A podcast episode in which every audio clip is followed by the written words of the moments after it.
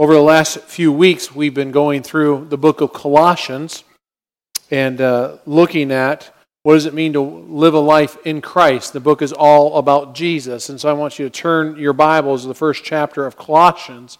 Last week, we focused on the ultimate question of life by looking at the supremacy of Christ over his church and over his creation and understanding what it means. We ended with a challenge to make sure that Jesus occupies first place in our lives.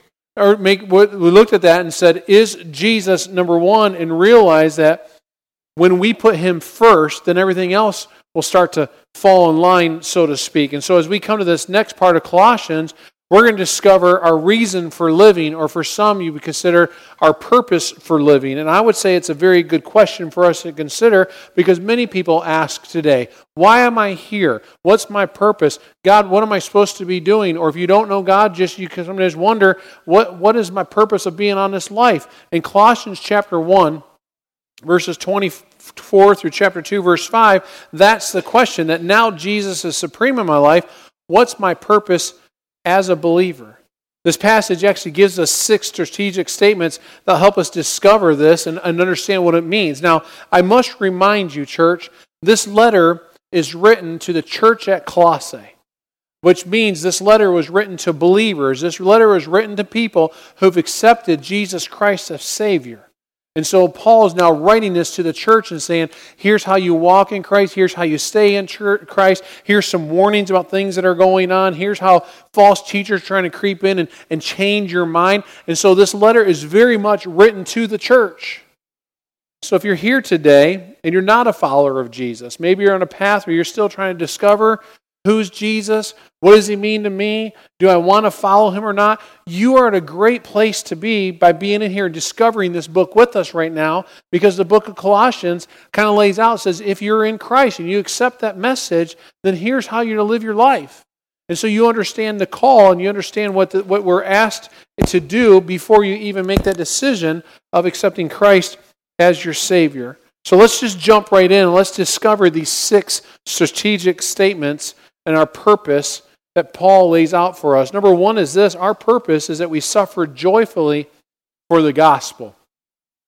Paul, I think, starts off with one of the hardest parts of this text right from the beginning. What We might not expect this first one to be even included in the list, but Paul attacks it right from the very beginning, makes it clear that Paul saw suffering as part of our job description as those who are followers of Christ. Look at it, verse 24. He says, Now I rejoice in when I am suffering for you, and I fill up in my flesh what is still lacking in regard to Christ's afflictions for the sake of his body, which is the church.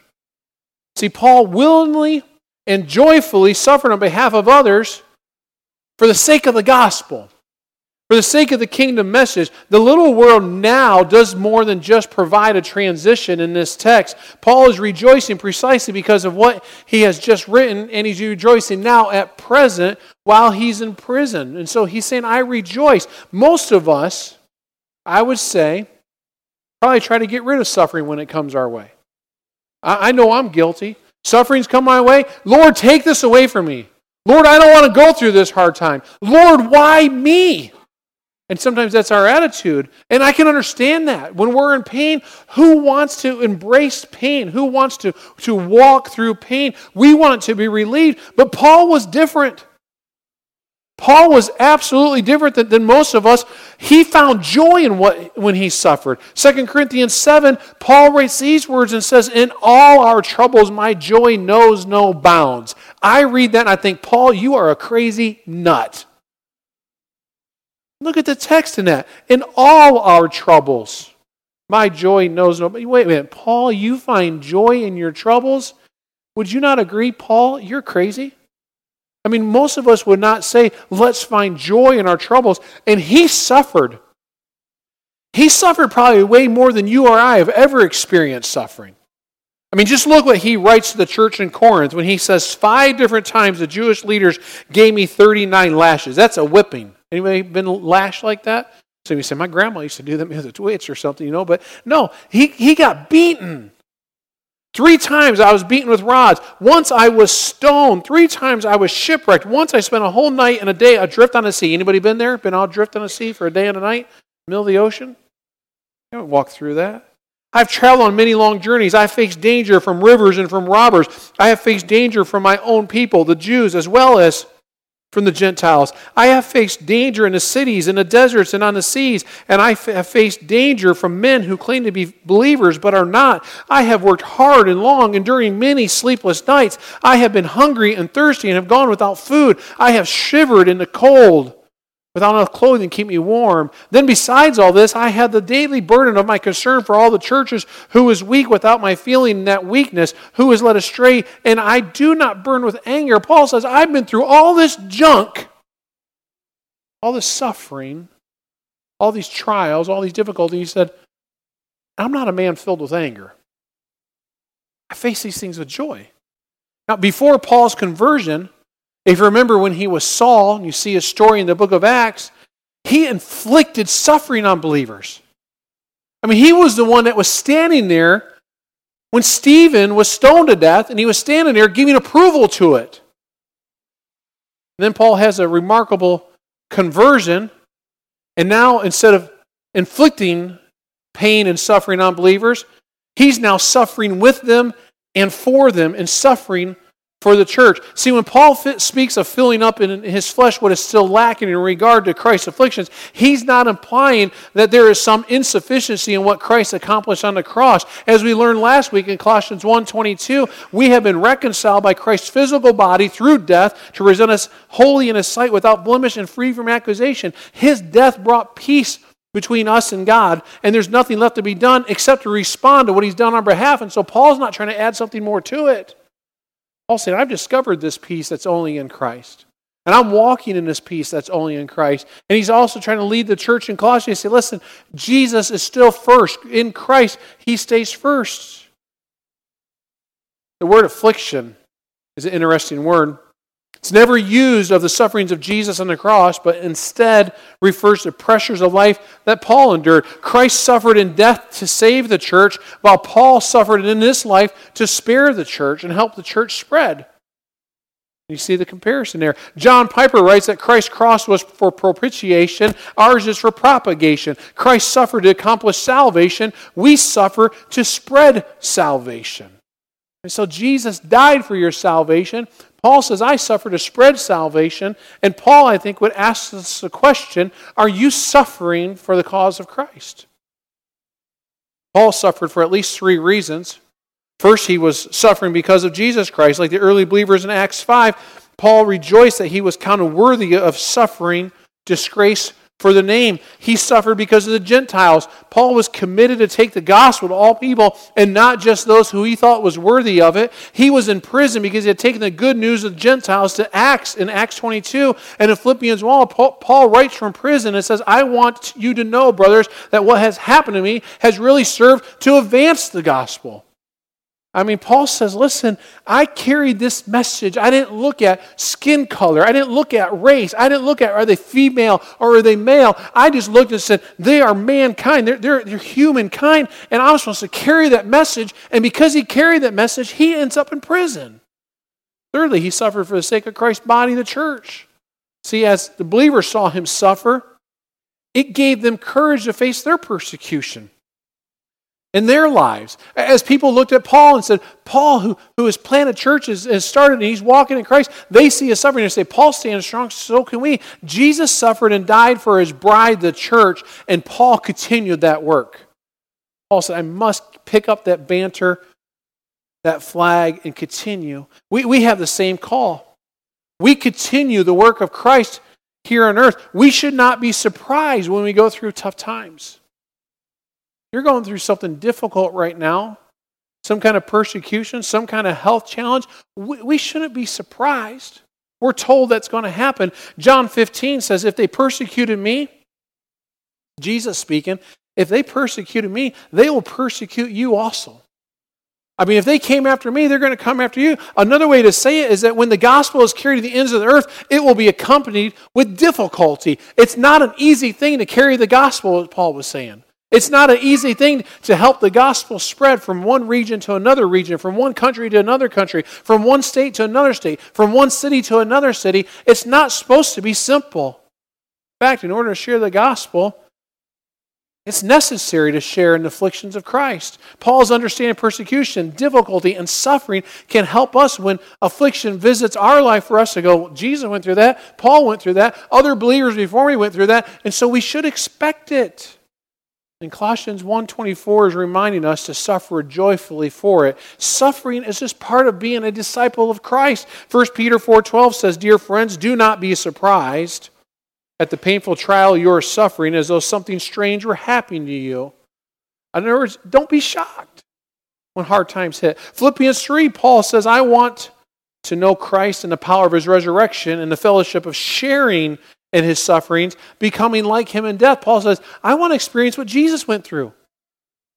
Jesus went through hard times. I'm going to go through hard times. 1 Peter 4:13 says, "But rejoice that you participate in the sufferings of Christ. Rejoice that you suffer so that you may be overjoyed when his glory is revealed. So that when you suffer and you go, man, Jesus is revealed, comes back for that second coming, I can rejoice and go, oh my goodness, look what I got to be part of. And Romans tells us that suffering is a growth part of our growth. This is not only so, but we also rejoice in our sufferings because we know that suffering produces perseverance.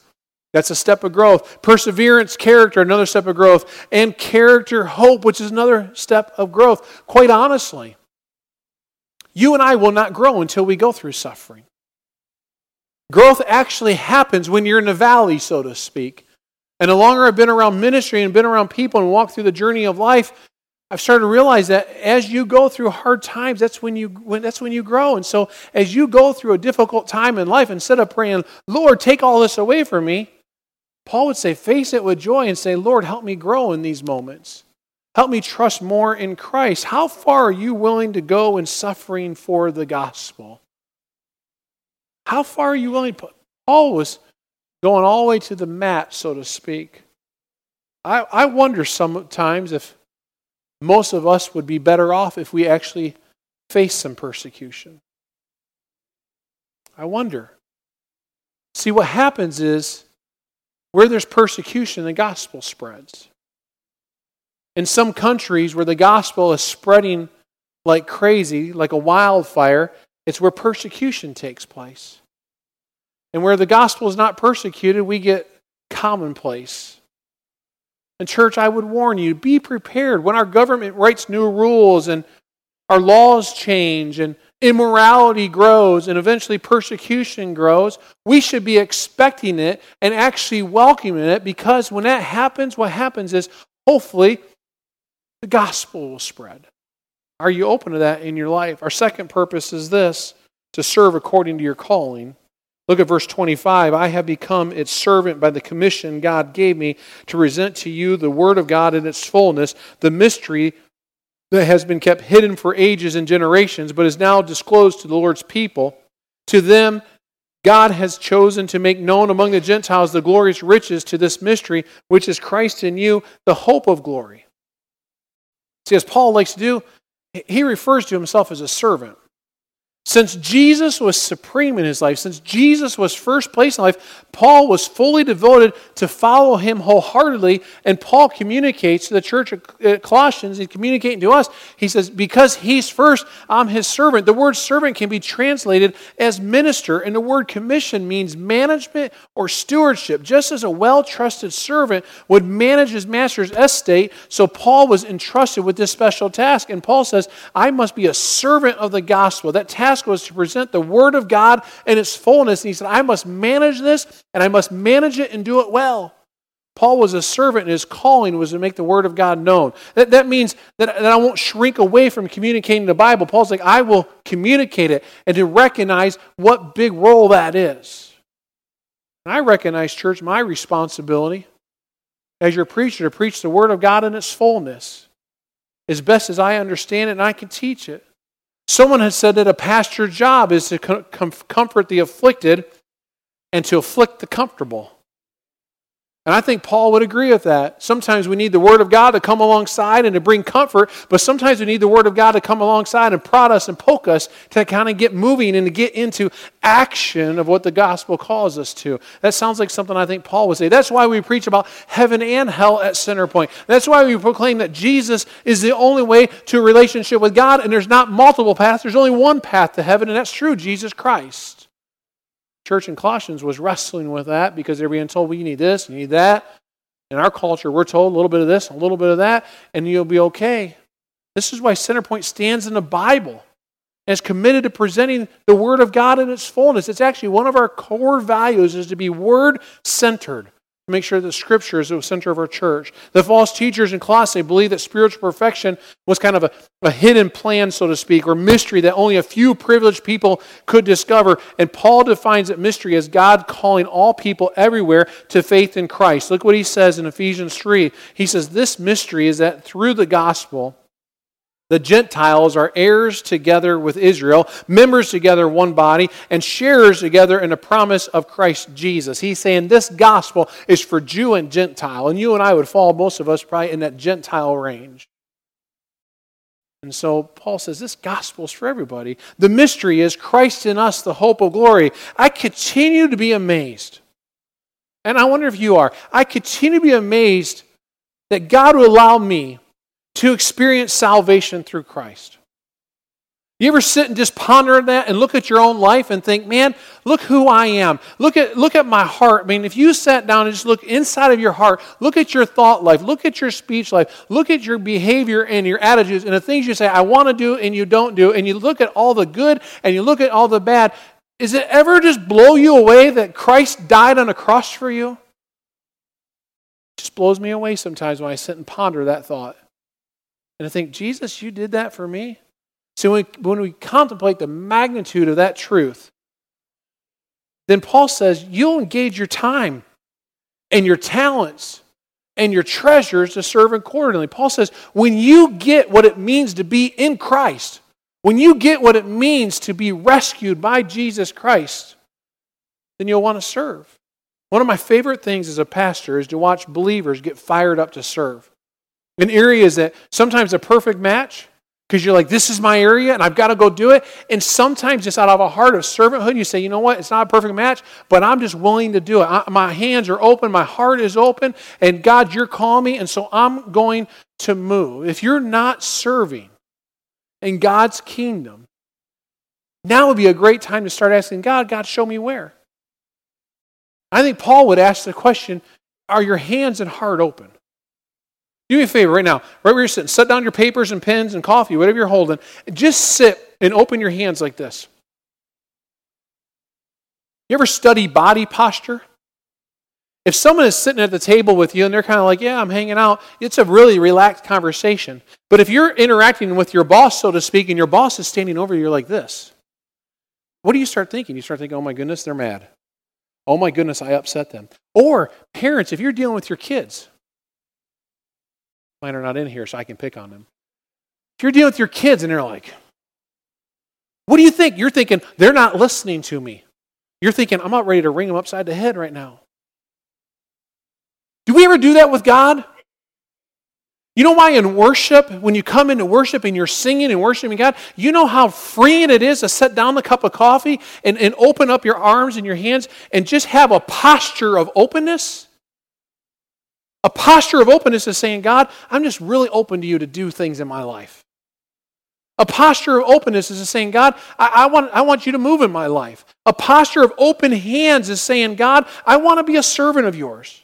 God, I'm willing to go where you want me to go. God, I'm willing to do what you want me to do. But when we face God like this, we're saying, God, yeah, you died on the cross for me, but you know, I really don't care. God, you know, you died on a cross for me. You gave me your entire life. You gave me your body, your blood shed on the cross that rescued me from the grave. But God, I don't dare want to carry that forward. I'm too busy doing other things. God, how can I possibly do that? When you say, God, you know what? I'm an open person. And you start praying just a simple prayer God, I want to be available. God, I just want to be available. And God, I want to be available and I'll be available, and then you take my availability and you make me able. And sometimes you start praying a simple prayer God, I'm available. You'll be amazed the doors that start to open that you never even thought could open, and how God says, Here's a spot for you, or here's a spot for you, I have this for you, I have that for you. And when you think, I can't do that, how God starts providing and saying, You can do that. And so we find our place to serve. Our third purpose to move people to maturity. Colossians 1 says, He is the one we proclaim, admonishing and teaching everyone with all wisdom, so that we, we may present everyone fully mature in Christ. Paul shifts back to we in this verse to let us know that he and Epaphras were proclaiming the good news, and the false teachers were not. The Greek text is quite emphatic. It says, Him we proclaim, with an exclamation point. Him we proclaim. That's our job. The word proclaim refers to an oral proclamation, like when someone would speak on behalf of the emperor, it meant official business was being spoken of and therefore was to be accurate and clear and delivered with authority. And Paul says, This is what we do. We are, to, we are to proclaim Christ, which is exactly what Paul wrote in 2 Corinthians 4 when he says, For we do not preach ourselves, but Jesus Christ as Lord. Paul says, That's what I'm preaching. That's what Epaphras is preaching. He says, That's what you, church Colossae, is preaching. That's what you, uh, Philippi and the church in Philippi is preaching. That's what you, the church in Corinth, is preaching. That's what you, the church in Russia, is preaching. That's what you, the church in China, is preaching. That's what you, the church in America, is preaching. That's what you, the church in Kentucky and in Lexington, you are to preach Christ. And that's what you fill your name in. Brian Bolton, John or Sally or Susan, fill your name in, is to preach. Notice that the word everyone is repeated twice, which shows that every single believer is capable of maturity. The central task is linked to a twofold emphasis. First, the word admonishing carries with the idea of warning or helping someone to set their mind at, at proper order. Paul didn't hold back when he thought someone needed to be warned about what they were doing and what they and how they were behaving. And so Paul says sometimes we've got to admonish, we've got to come alongside and say, hey, your behavior doesn't line up with somebody who says they're in Christ. Let's make some adjustments to behavior. We need to be willing to admonish one another in a spirit of love as well as receiving warning and correction when we need it.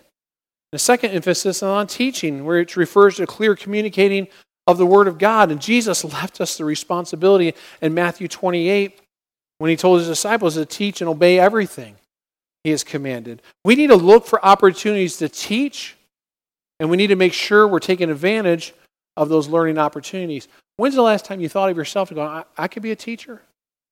Yeah, we, we should all be embracing the idea of being a teacher of the gospel. Every single one of us should be able to share the gospel. An effective presentation of gospel always includes both a warning and a teaching. The warning is that without Christ, people are lost to a destiny of eternity that is separated from God forever, and the Bible calls that place hell. We should all be willing to share that and teach somebody that. And the teaching is that salvation is available to everyone by placing their faith in Christ. That you can have faith in Christ and that salvation is for every single person. Who are you teaching that to? Who are you sharing that with? Who have you spoken the name of Jesus to lately? See, the goal of proclaiming Christ through admonishment and teaching is so that we can present everyone perfect in Christ. That Paul said, That's my goal. Paul was a perfectionist in the sense that he desperately wanted to become everyone to complete, complete, com, become complete in Christ. The word perfect means full grown or spiritually mature. And Paul says, that's what I want to do with people. Our job as a church is not to just to admonish or even teach. We do those things in order to create spiritual, mature Christ followers. One day that when they stand before God, they go, I've been presented as perfect as possible as mature as possible. We should all be in a process of growth, of becoming more like Jesus every single day. The church should not be concerned about numerical growth, but about spiritual growth. We don't want to just build buildings, we want to build believers. And that should be you and, you and I's sole focus, is that we're building people up. That's the job of the church. One of our core values at Centerpoint is transform lives. We believe that when you meet Jesus and you put Jesus at the center of your life, your life starts to get transformed. Your behaviors and your habits and your actions and your mindset transformed. It actually changes. It's not about just information. You want to help make an impact in people's lives, I'd encourage you to consider maybe this year becoming a growth group leader or open your home to, to a growth group. It's one area that our church needs to grow in this year. We need to expand our growth group ministry. We just went through a sign up season. Several of the groups have gotten jam packed full, and we're like, we need more homes. We need more facilitators. And so maybe that's an area you start praying about. Say, Lord, you could use me in this area. See, if we're serious about moving people to maturity, then we can't be passive or lazy. We got to be working towards that. And that leads to our fourth purpose, which is we work with his energy. Look at Colossians 1:29 through the beginning of chapter 2. To this end I strenuously contend with all the energy Christ so powerfully works in me. I want you to know how hard I am contending for you and for those at Laodicea and for all who have not met me personally. When Paul says, To this end I labor, he's referring to proclaiming Christ and presenting believers. He labors and struggles at this task. In other words, he's telling us it's not hard. It's not an easy job. To labor means to grow weary through hard toil. The word struggle comes from the root word in the Greek, actually translated agony. He says this is a difficult job. Both words were used of athletes competing in an arena of a labor working to the point of exhaustion, that they work so hard that they're just totally exhausted, that we're willing to lay ourselves out to become spiritually fatigued in order to move people to a full devotion of Christ. If you're tired and wipe out as you reach out to others, you're in the company of the Apostle Paul.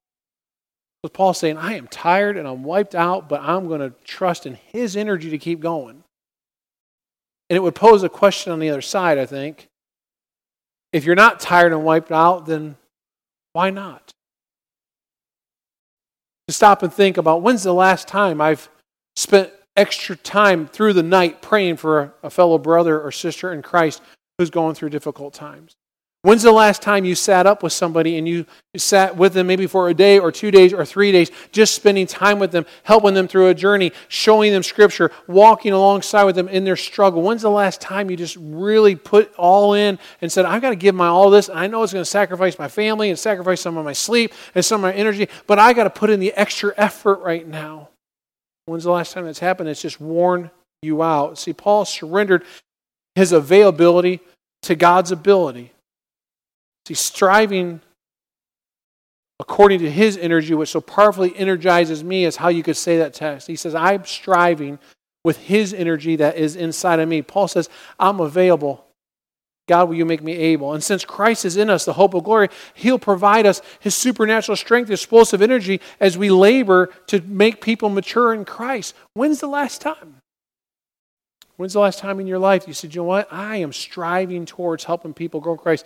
As we take on our purpose, we will get tired. You see the cooperation? Paul says it's, it's both. It's Christ and me. It's us. The work of salvation is all of Christ and none of me, but in order to live out my purpose, it must be all of Christ and all of me.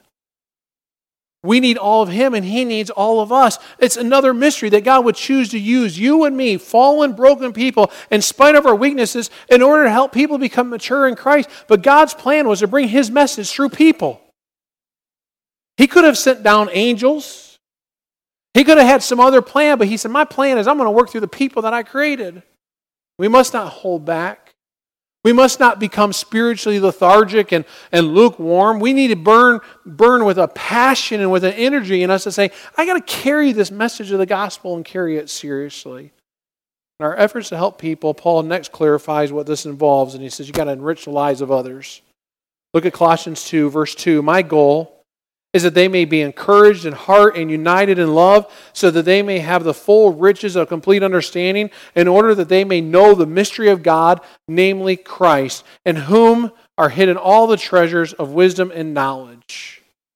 Paul very clearly states that this his longing is for believers to be encouraged in heart. The word encourage means to come alongside. The pictures of someone trying to move a heavy object when another person comes and helps them out. We've probably all been there where we're trying to move a heavy box or a piece of furniture and a friend or family member comes and says, Hey, let me help you lift that. And they lift it, and all of a sudden that job became so much easier. A discouraged individual has lost courage. And we come alongside, God can use us to pour some courage back in. Maybe you're here today because you need that kind of courage. Maybe God has you here today for some encouragement. Paul gave similar instructions to the church in Thessalonica when he said, Therefore, encourage one another and build each other up, just as in fact you are doing. Paul says, We got to come alongside one another. We're to enrich one another through encouragement, and we're to do whatever it takes to be united in love. This is a medical metaphor that means to be knit together actually woven together. As members of the body of Christ, we're not to be out of joint or out of sync with anyone. Did you notice it's impossible to fulfill these responsibilities unless we're living in community with one another? All these texts are de- dealing with one another, that we can't do this alone. I think that's why the Hebrew writer says, don't neglect the gathering of worship with other believers. And I understand there's days probably you come to worship and you're like, oh, I didn't really want to go today, and I went. Or you went to a small group and, oh, I didn't really want to go to my growth group this week, but you went. And all of us go through that. And I find typically when you go, you walk out and you go, man, I'm so glad I went. I was so encouraged to be there. You know where Satan fights most? Sunday morning. He says, stay home, sleep in, Enjoy another cup of coffee. Read the newspaper. Check out your Facebook. Read the latest, latest, social media. Watch ESPN. Get ready for the ball game. That's where Satan fights the most. He doesn't want you to do what you're doing today. He doesn't want you to get up and come, but when you've got up and come, it's to bring encouragement. Do you know of anyone who seems low today? Maybe that hug, maybe that handshake, whatever it takes to encourage him or her. Are you out of sync with someone? Are you at tension with someone? Paul would tell us stop avoiding Stop avoiding the conflict and hurt feelings. Go sit down and have a face to face, a meetup, and let's get it buried. Let's get rid of it because we have a bigger task to do. Present people mature in Christ. So when believers are encouraged and united, they'll have the full riches of complete understanding, as Paul's talking about. And as we take responsibility for one another, we'll understand and know Christ more fully. As we get to know Him better, we'll discover the treasures of wisdom, knowledge, which are hidden in Christ. And People who are not with Christ have a hard time understanding these concepts. But when you're in Christ, they become revealed to you. See, while false teachers taught that secret knowledge was reserved for those only who were initiated into the mysteries, Paul tells them to be fully assured of the relationship in Christ. It's not about anything else people are adding. And genuine wisdom is centered in a person, not in some other writing or some other teaching. That person is Jesus Christ. Paul saying that's who you need to know. Brings us to our last purpose, which is to delight in obedience. Colossians 2 says, I tell you this so that no one may deceive you by fine sounding arguments. For though I am absent from you in body, I am present with you in spirit and delight to see how disciplined you are and how firm your faith is in Christ. You know, I think what Paul understood is just one germ can infect the entire body. Paul recognized false teaching. Just one false teaching getting in the church can affect an entire body. These teachers deceived by using faulty logic and enticing people with words that sounded good. Their error was carefully packaged and presented, kind of like what happens in our culture today. Oh, you need a little bit of this. Oh, doesn't that sound good? Oh, listen to this philosopher, listen to that philosopher, listen to this talk show person, and buy into all these kind of philosophies and grab a little bit of this and a little bit of that. And Paul's saying, don't buy into what the world's going to teach you. Paul did not focus on fine sounding arguments. In 1 Corinthians, he says, My message and my preaching were not with wise and persuasive words, but with a demonstration of the Spirit's power. Paul's pointing back right where the strength comes from, right where the power comes from. And Paul delighted in her obedience. The phrase orderly and firm are actually military terms. Paul is there in spirit, but like a general inspecting the troops before battle. Orderly soldiers were those who had no breaks or breaches in their ranks. It's the picture of the wall builders in Nehemiah who worked as a team with their swords at their sides, but staying focused on the task. The emphasis of order is on individuality. Everyone is doing their part. Firmness points to the solid front, which is the focus of corporate strength as the soldiers line up in a battle formation. And I look at the understanding of this text to see that Paul uses these military images. And then you go to Ephesians, and Paul talks about Uh, military images there, and you start to get the idea that Paul says, Listen, church, we are in a battle together. Think if Paul were standing here today, he'd say, Listen to me, church. Draw in and listen what I got to say. Satan is coming after us every way he possibly can. Know your purpose and live it and work at it together because together we present people mature in Christ. The military terminology helps us to see that it takes discipline and obedience, and then we can be, be prepared for any kind of battle that may come our way. But each one of us must do our part. So let me ask you as I close how are you doing with these purposes? The main purpose of presenting everyone purpose in Christ, perfect in Christ. Uh, how are you doing? Have you been suffering for the gospel joyfully? Are you serving according to your calling? Do you know your place to serve? You know, if you say, I need a place to serve, you can use your connection card and write on that and say, Hey, I want to get plugged in, help me. You go to our website, and uh, we have serving opportunities on our website. You can email the people there and say, Hey, I need to jump in somewhere.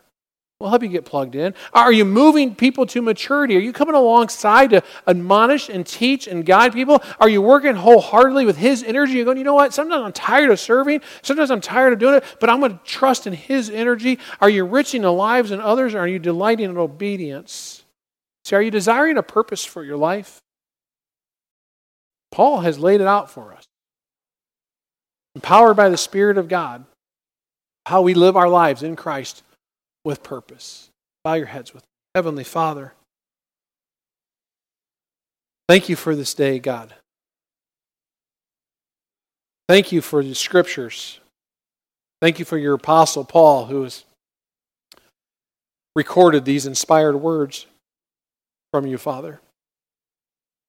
Lord, I pray they're not just words. I pray they actually penetrate our heart and our mind today. I pray, Lord, today that we'll wrestle with them that we won't just hear them and go home, that they will stir in our mind and our hearts today and throughout this week, Lord, and that we'll try to figure out, with your help, where do I got to put some things in action? Where do I need to make some adjustments? Where do I make some changes?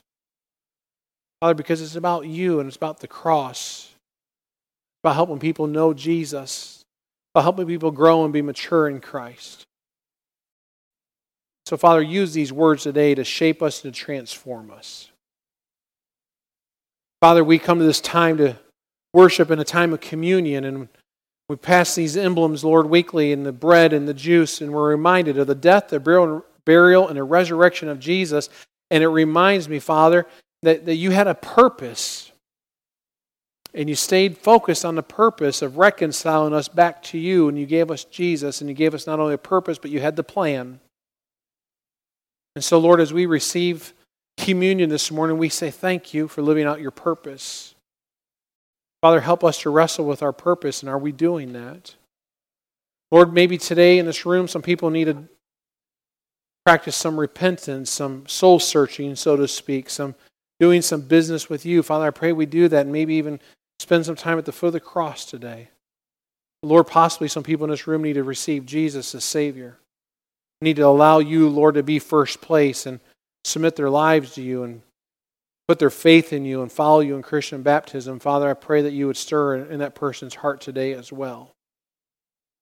Jesus, we love you and we honor you and we praise you as we now spend this time in worship and communion. It's in His name we pray. Amen.